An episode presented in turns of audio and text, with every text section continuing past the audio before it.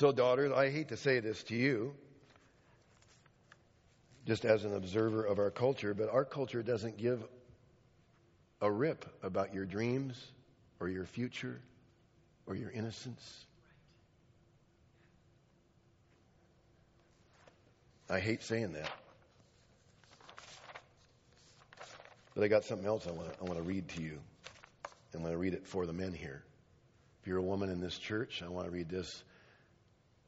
The culture doesn't care about your purity or your dreams or how much pain you've had or what state you're in now because of this horrible spirit, this Babylon spirit where we're drunk. But there are some blood bought men here that do care for your purity and your innocence and your heart and your dreams and your future. And we will fight for you. We will protect you. We will value you. We will suffer for you. We will lay down our lives for you. We will not allow the culture to dictate to you your identity. We will create an atmosphere in our homes and churches and communities where you'll be able to hear the voice of your Heavenly Father calling you beloved daughter. That's, our, that's what we're going to do. We may not be perfect. We may not get it done. We're going to we're going to try. Cuz I'm done with it. That's what we're going to do. Listen, that's what we're going to do. Dear one, when the lady came to Jesus, she was bleeding for 12 years. 12, right? She said, if I can just touch him, it'll stop. I know it's going to stop. There's some ladies bleeding in our culture. They're bleeding. It's a different kind of bleeding. But it's real. It's like the pain never stops. And God wants to heal. My favorite part of that passage is when, when, he, when she touches the garment and everybody stops, he turns to her and he confers identity on her. And he, he turns and he goes, Daughter. That's my favorite part, man. I, I love it. I just, I love it. Daughter, you know, daughter, daughter. You know, daughter is this phrase in our culture. We've got this demonic, perverted feminist spirit that has assaulted women because it separates them from people who want to love them and protect them. You know, I say protection in this culture in Seattle is like protection. I'm an independent woman of the 21st century. Are you saying I'm incapable, unintelligent? I got showed you a picture of my girls. My girls are flamethrower preachers, they're administrators, they're fashion designers, they're minstrels, they're prophets, they're moms, they're servants. They're, inca- they're capable, intelligent, wise, and gifted, and I protect them. It's a both and. It's not a, it isn't, and then their energy, the, the soul, the, the spirit and soul of their life can be released through the treasure of their gifting to heal a broken world instead of using all their energy to try to protect themselves and manage their brokenness. That's why our nation is broken. Because the treasure that's in the daughters in this room, a lot of it's going to protection and dealing with pain. And God wants to, He wants to protect. He wants to he wants to give you permission to be, it's okay to be protected. It doesn't mean you're unintelligent. It doesn't mean you're incapable. It doesn't mean you don't have treasure to release out of your gifting, your spirit to a broken world, contribution to make, to be a teammate with your husband, or to, to, to function as a woman in our culture with great dignity. Look at the isolation upon our young daughters and how ripped off they get. How long does it take them to get burned up when there's no any when when they buy into that? See, something's wrong with our culture. The feminists are talking about what's wrong in our culture.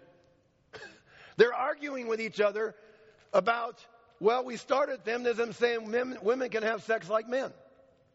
They don't need protection. They don't need commitment. They can just get in the fast lane and everything's cool.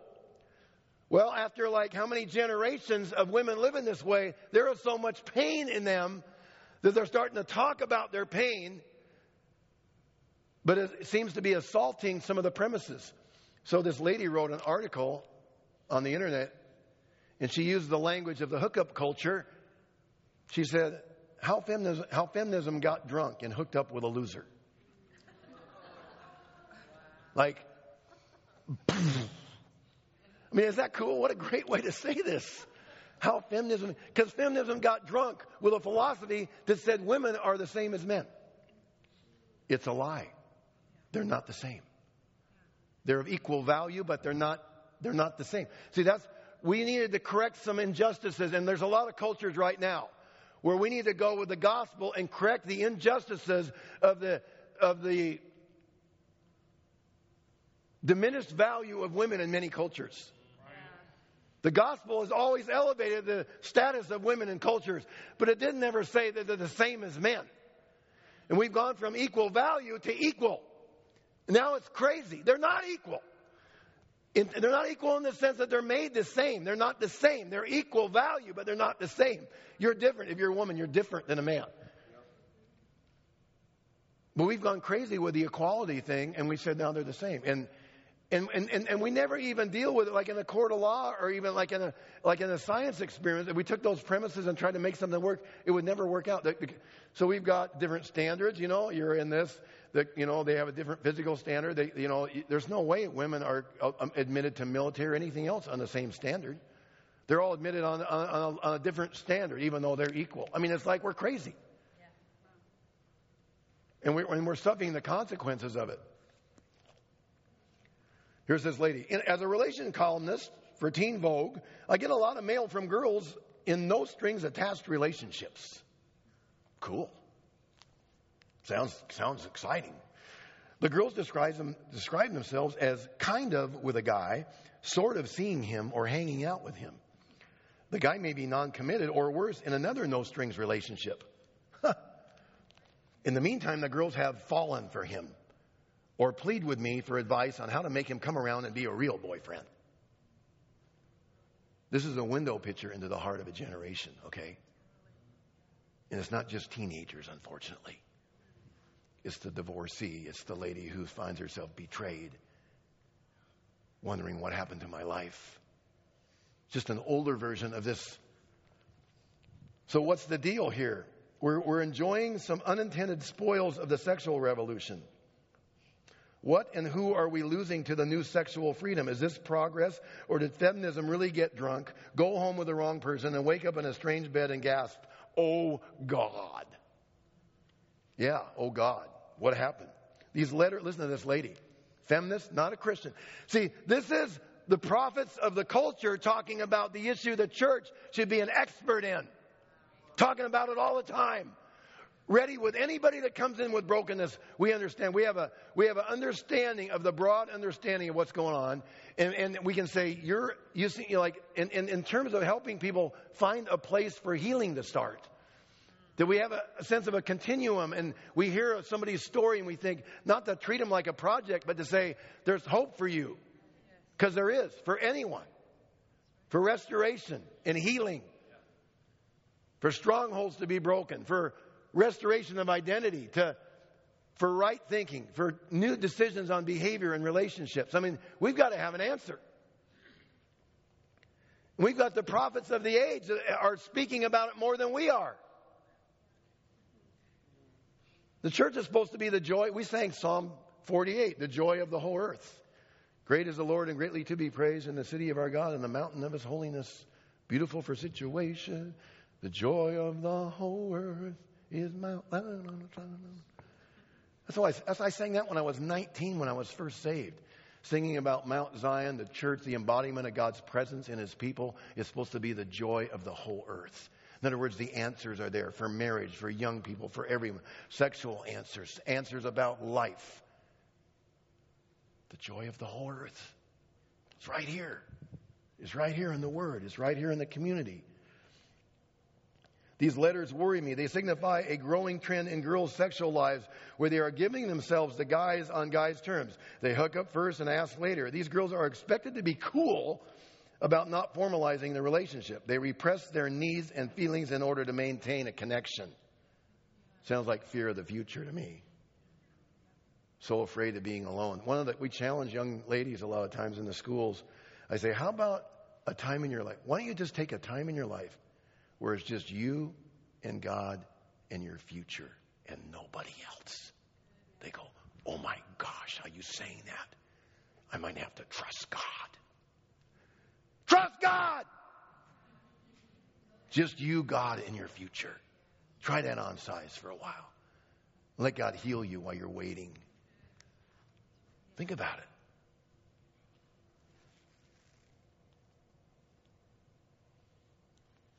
She says,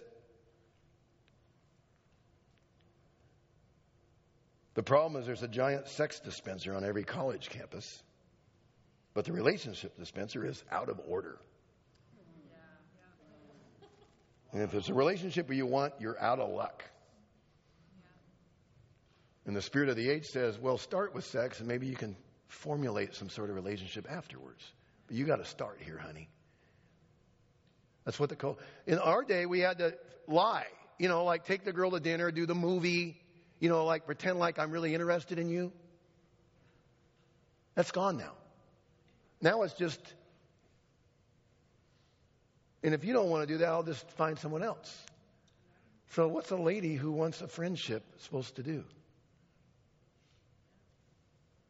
It's demonic. Yes.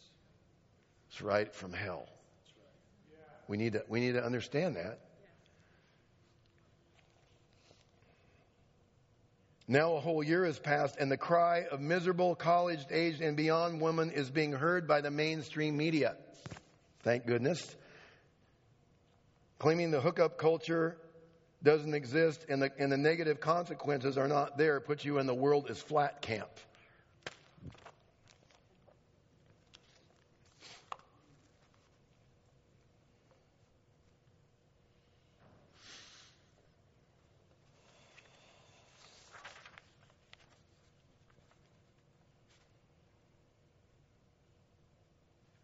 See, Paul in Acts, Acts 17, I love this because what do we do with a culture that's broken? How do we respond to a broken culture? See, we, we've got Paul, he was in Athens and he, it says he, he beheld, I got to read it. I got to be, I'm, I'm a Bible person. I'm a Bible person. Acts 16 and 17. Now, while Paul was waiting for them at Athens, his spirit was being provoked within him as he was observing the city full of idols. So he was reasoning in the synagogue with the Jews and the God fearing Gentiles, and in the marketplace every day with those who happened to be present. So just a little thing, but I, noticed this provocation. The word for provoked is this like to be pricked or poked with something sharp. It like it pokes you. It's like, boo! And it's like you get poked. It's like you get pricked. It's like you get convicted or you get irritated. You get, you're agitated. Something provokes you. Here's Paul. He's in Athens. He's seeing the idolatry as Diana the goddess Diana, the sex goddess of the New Testament world. Paul's birthing the church in the New Testament Greek and Roman world. That's where he birthed the church. Paul's birthing the church in the sex saturated Greek and Roman world. They had days dedicated to the male sexual organ. We have Father's Day, we have Mother's Day, you know, we have like Labor Day, and it's not about having babies, it's Labor Day. I don't know why it's Labor Day. It's just, but they had a day dedicated to that. And they celebrated that. that so they're very in your face. And this is where the church was born. And Diana, they find, they dig up statues of Diana, and they, it's a woman's head and a woman's body, but between her neck and her waist are hundreds of breasts. That's, that's the statue of Diana. A, a mixture of mother nurture and sensuality kind of blended together. It's like modern day feminism, very sexualized and Mother Earth nurture sexuality. And Paul's in Athens, he's provoked. And what I've seen us do in this thing when we haven't taken the time and we haven't let God give us a spirit of conviction and revelation that we got to do something about this. This can't be just a series like there's churches that don't even talk about it, first of all. At all. The message to the young people is sex is bad. You got it? Listen. Sex is bad. You got it? Listen. Bad. Sex is bad. Stay away from sex. You got it? That's our message. Bad, bad, bad, bad, bad. You're getting married? Oh, it's going to be so wonderful. What's going to be wonderful? You mean sex and marriage? Yeah, yeah. Bless you. Marriage day. Sex is wonderful. And they're looking at us like we're crazy. They're going, they're like, can we ask a question? One, just one question. How does something get from bad to good in like 30 seconds when you walk down an aisle? I mean, can you help me with that? I go, that's a really good question. We got to have an answer for a generation. Like, what are we doing? What are we doing? Bad. Bad. Did I tell you it was bad? Bad. so we're provoked. So the adults get provoked. And Paul, here's what Paul didn't do. Paul did not go from, provoca- from provocation provoked. He didn't go from provocation to declaration because of irritation. He didn't do that. That's what we do. The girl's showing her belly button in youth group. It's the battle of the belly buttons in the youth group. the youth pastor is fighting the battle of the belly buttons. Who's going to win that battle? That's the only place that daughter gets any attention in her life. Her mom and dad are split up. Her mom has been betrayed. She's working ungodly hours just to try to survive. And this little broken hearted daughter has an empty heart. And she's trying to fill the empty places in her heart with the glances of a thousand boys. And she doesn't even know what happened to her life. Do you understand that?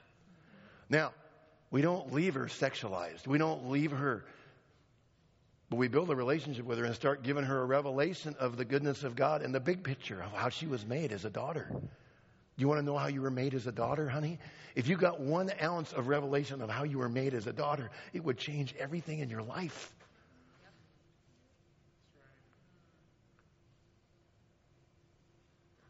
Paul went from provocation to preparation to proclamation.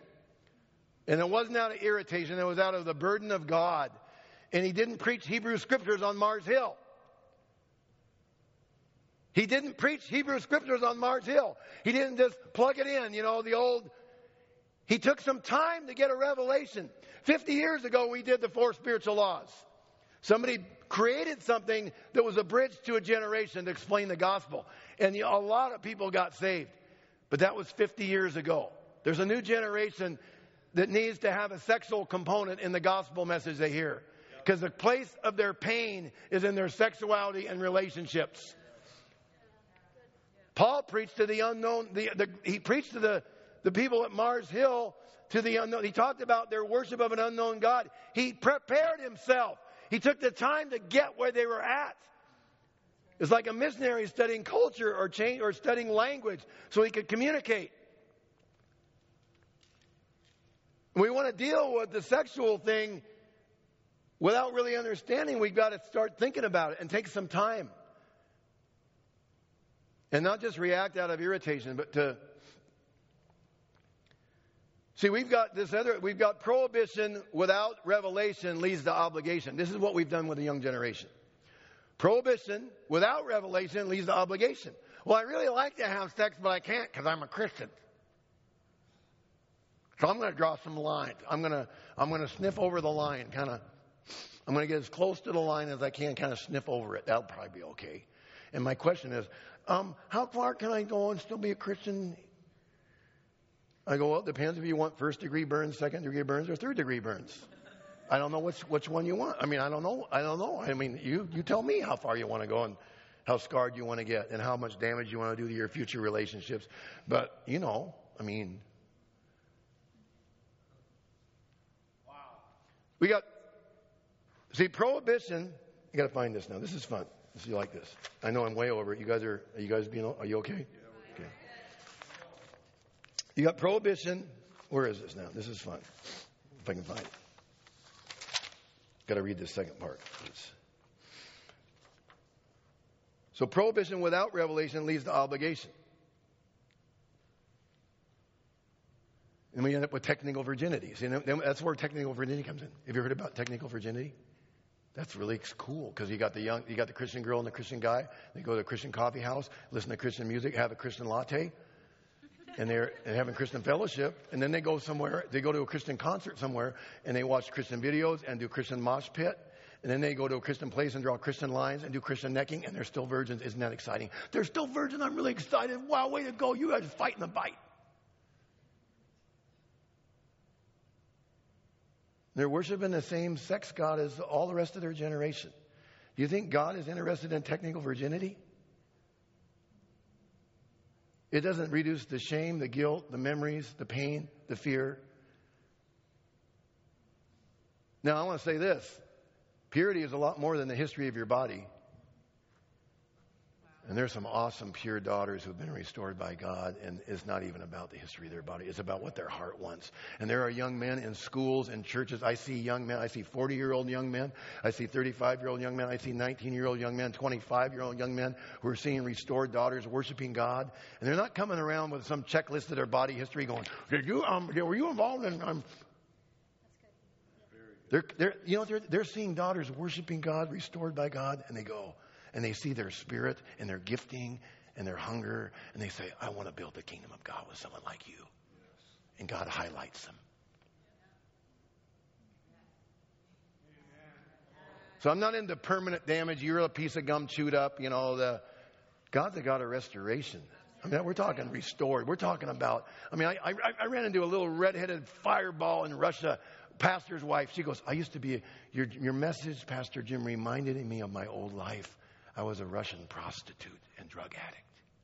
I thought she was born in a pew. I mean, the gal had flaming red hair. She had her freckles. She was like a little, like a young 22 something. You know, I'm like, where did you come from? She was completely restored. We all understand restoration.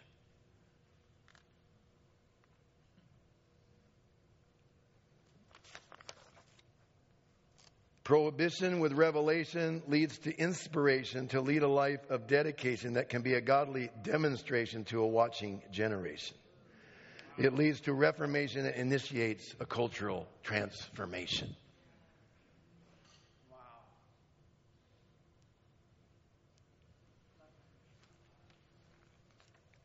So our job is to loose revelation. What I'm doing today is I'm loosing revelation. I'm I'm pounding on.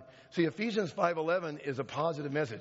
Ephesians 5:11 says has nothing to do with the unfruitful deeds of darkness, but rather expose them. But we've got a church that wants to hear happy things. I want to hear happy things. I want to hear happy things. Don't talk about this. Look out. It's starting to, it's starting to fly now. I want to hear happy things. I go, listen, I'm, I'm involved in happy things. I'm doing the positive work of reformation. Talking about what the enemy's plan is, talking about what he does, how he lies to people. That's the positive work of reformation. Isn't that cool? Ephesians 5:11. It's positive. We're involved in the positive work of reformation by talking about what the devil, the power of darkness has done to a generation of daughters and sons.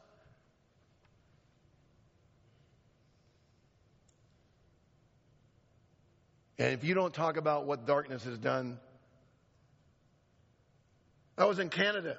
I went to Canada to preach Mother's Day. Butterflies and flowers, you know, like,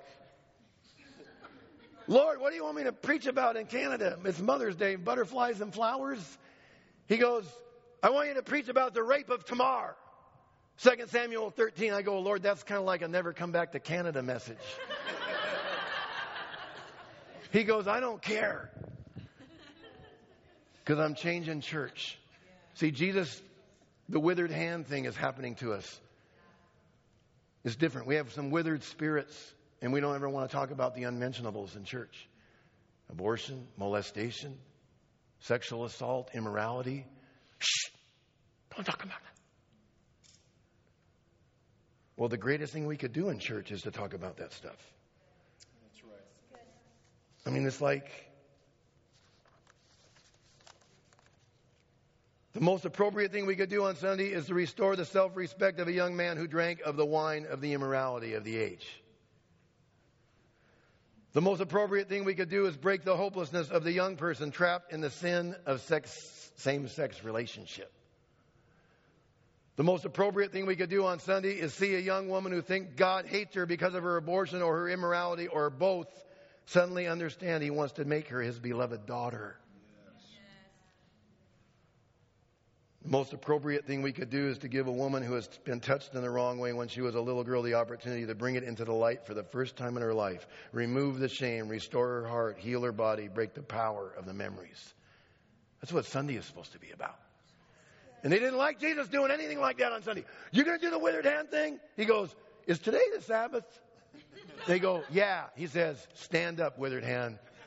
We're doing some stuff today. Yeah. It wasn't even about work, it was about changing the, the religious appropriateness of what you do. And he was smashing that. He was trying to alter that, saying, it's not like we, we don't want to force it. It's just like, let's just be normal. This is where people live. So, what are you going to talk about? You're going to talk about every week, but we're going to talk about enough to get some healing happen.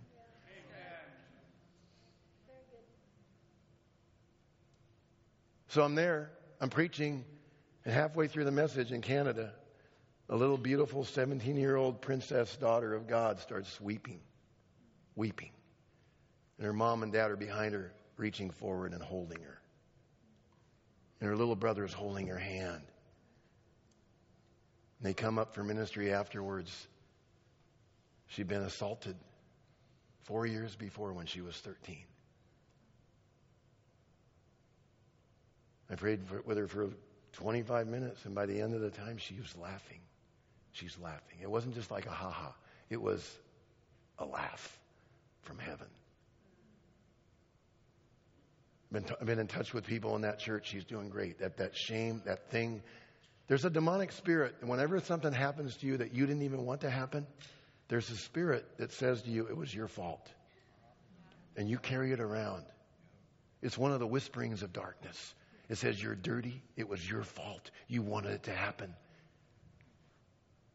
Something's wrong with you. Something's wrong with your femininity. Something's wrong with your mask. I call them the whisperings of darkness. They follow people around. And God wants to shut the mouth of those whisperings of darkness and break the power of those lies.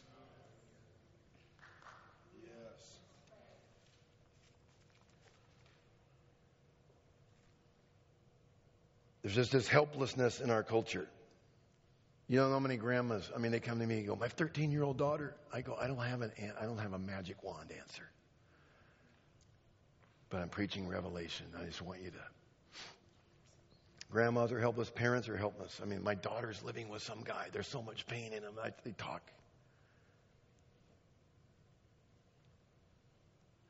My son's in the gay lifestyle, you know, whatever. It's just some, it's like there's a helplessness. There's pain. It's real. We don't want to belittle it. But we've got to have answers. We can't have the home group leader where the guy comes up and says, My, my girl, my daughter's living with a guy. And we look at him and go, That really sucks. I'm really sorry. That's our answer. That's been our response. It's compassion. That's great. How about some understanding and revelation? There's a way to get her out of hell. We're going to make a plan to see her come out of hell. We're going to do it. We're going to fight for you. We're going to get a restoration team around. We're going to pray and fast. Here's some things you can start saying to her. Here, let's, you know, let's do it. Peers are helpless. They don't know what to say to their, their friends. I mean, young, college age, young people have friends and they're involved in sexual relationships. They don't even know what to say to them. Like, flee youthful lust. Um, you shall not commit adultery. There. Said it. I said it to her. She broke up with him like five minutes later. She just broke up. Just as soon as I said it, she broke up. Just it just happened. No, it doesn't happen. And I love those scriptures. Those are discipleship scriptures. I'm not belittling scripture. I'm thinking we got to build a bridge to the heart of a generation. We have to let provocation lead us to preparation so we can have a declaration to a generation who is waiting for restoration.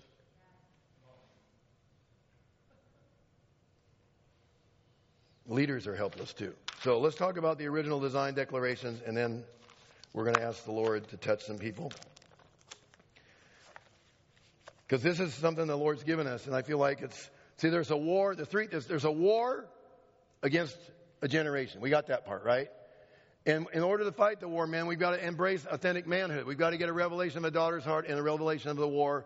And the last thing we've got to understand is the sequence of the garden hasn't changed. The sequence of the garden is the power of darkness to the woman to change her identity, change the boundaries of God, and then the woman takes her new identity and accesses the lower nature of the man, and they both go down the tubes. That's still going on today. The primary target point of the power of darkness is to change the heart of a daughter into an object and then she accesses her, she takes her new identity that promises to, to meet all her needs and fulfill her dreams. And she accesses the lower nature of the men around her. You would like some, would you like some forbidden? You, you want some forbidden, don't you? Who doesn't want forbidden? Come on, you want some forbidden? And guys, we've got to look past the forbidden to see. Show the picture of my little girls. Those, those we've got to look when, when we see the forbidden that's offered to us. We have to see this instead. We don't want to see that that daughter has believed the lie. She's been beat up by darkness. She, there's not a daughter on the face of the earth that would ever want to give herself sexually to a man without commitment. It's impossible unless she'd been damaged and beat up by the powers of darkness. They're not designed to do it. They're, and that's where the original design declarations come in. Let's talk about them. Let's show, show the ones for the women first. The original design declarations are these. And this is what we're using. We're experimenting with these design declarations. Is out of charm is deceitful and beauty vain, but a woman who fears the Lord shall be praised. This is saying, daughters, you are designed by God to be praised. There are women who apologize all their life. They go, well, I just feel so bad about wanting attention. You are made for attention. You're supposed to have attention. You're supposed to be cherished and loved and valued and hear how great you are all the time. And it's supposed to start with your dad. And then it's all the other dads in the church, and the uncles and the grandmas and the older brothers. And don't apologize. You're made to hear you're special. Amen. If you don't get that there, you're going to go to charm and beauty to try to meet that need. And what happens then? Where does that take you? You know where that goes. It lies to you too. It says charm is deceitful. It lies to you. It says if you give yourself to this, this is going to happen for you. All your dreams are going to come true, and He's going to stay with you. Well, He's not even supposed to touch you till He marries you anyway. You're not designed for that. It's a violation of your original design. So here's what we say You are designed by God for safety, security, permanence, and commitment. Every cell of your being. Every, every part of your being, is, that's, what, that's what it's about. I saw this at a clinic. I was sh- sharing some pro life stuff outside of the clinic, praying there and just handing out stuff. And this girl was coming in. I guess she was coming in for birth control. I said, Can I hand you something before you go in? And she came over to me. Like she came over to talk to this grandpa. I said, You know, I've got eight kids. Six of them are girls. They're like you. They're, they're beautiful daughters like you are. And, you know, I've learned something about young women. I know you got to get into your appointment, but let me just, the thing I've learned that they were, my daughters were designed for safety and security and permanence and commitment. And another thing I've discovered is they were designed to be loved they were designed by God to be loved for who they are as a person, not what they can give a man sexually. Have you ever thought of that? This girl looked at me and starts to weep. I've known her for 30 seconds. 30 seconds I've known her. And she starts to weep. Because I'm touching her where she lives. I could talk to her about Jesus and I'll get an argument about reincarnation or veganism or whatever other philosophy she's adopted to deal with the pain in her life. I don't want to argue about reincarnation or veganism or environmentalism or, or, or Western Hinduism or karma or humanism. I want to, if you touch the pain of a generation, they're going to open up their hearts. And, and the original design declaration leads them to original designer. And the original designer has a name. His name is Jesus. This is not a avert Jesus. This is a pause button on the way to preaching the matchless gospel of the kingdom of God. We have to be smart. We have to let the provocation lead us to preparation so we can have a declaration to a broken generation waiting. I've got all the original design declarations on flyers. They're on the table. You're going to take them. I want you to start using them with broken people and pray and say, instead of saying, You sure don't live with him, and she shouldn't, you say, Honey, you know what? You were made by God for safety and security and permanence and commitment. You float that out there in their spirit and watch what happens. She'll think, How do you know that about me? How do you know that about me? How do you know that? How I feel. That's how I feel. The woman living with some guy, giving herself to him, in a sexual experience is not even intimacy. In between is asking the commitment question Is there a ring? Is this, And she can't ask because she's afraid to ask because he might say, You know, I'm tired of you anyway. Yeah, get out. She's trapped in hell with a growing sense that this man I'm living with, the only time he pays attention to me is when he wants sex. And I have this haunting sense that I'm not cherished by him. And you're a daughter, designed to be loved and sacrificed for and valued and committed to. It's called hell on earth.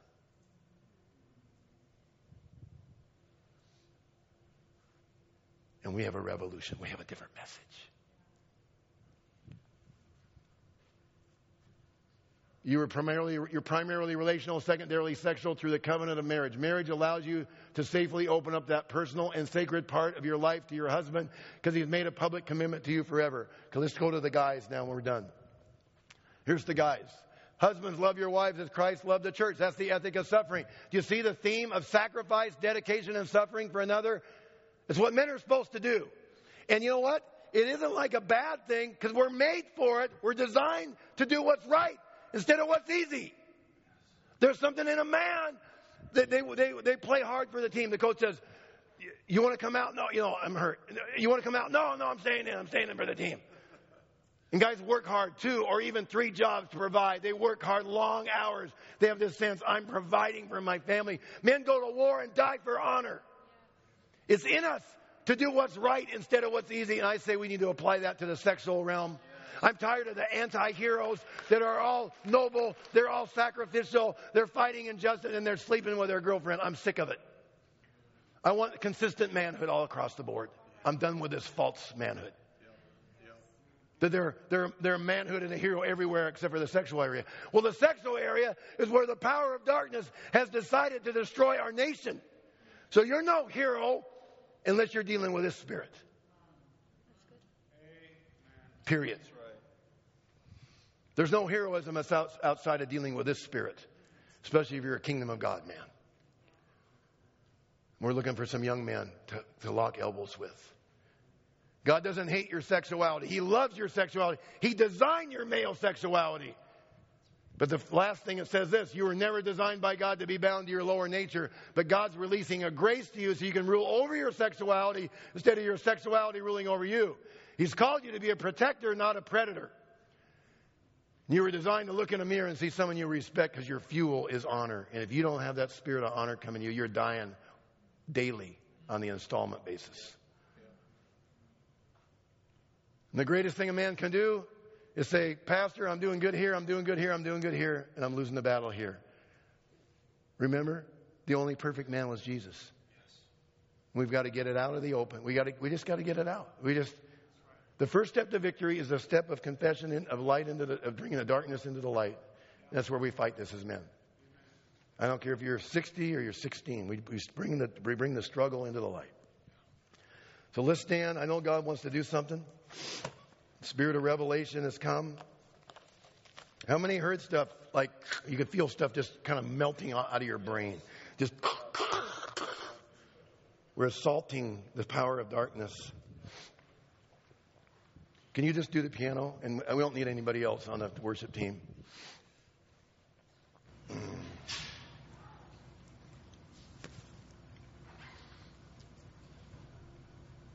Lord, I pray for all the roasts in the oven that are burning now. Because I'm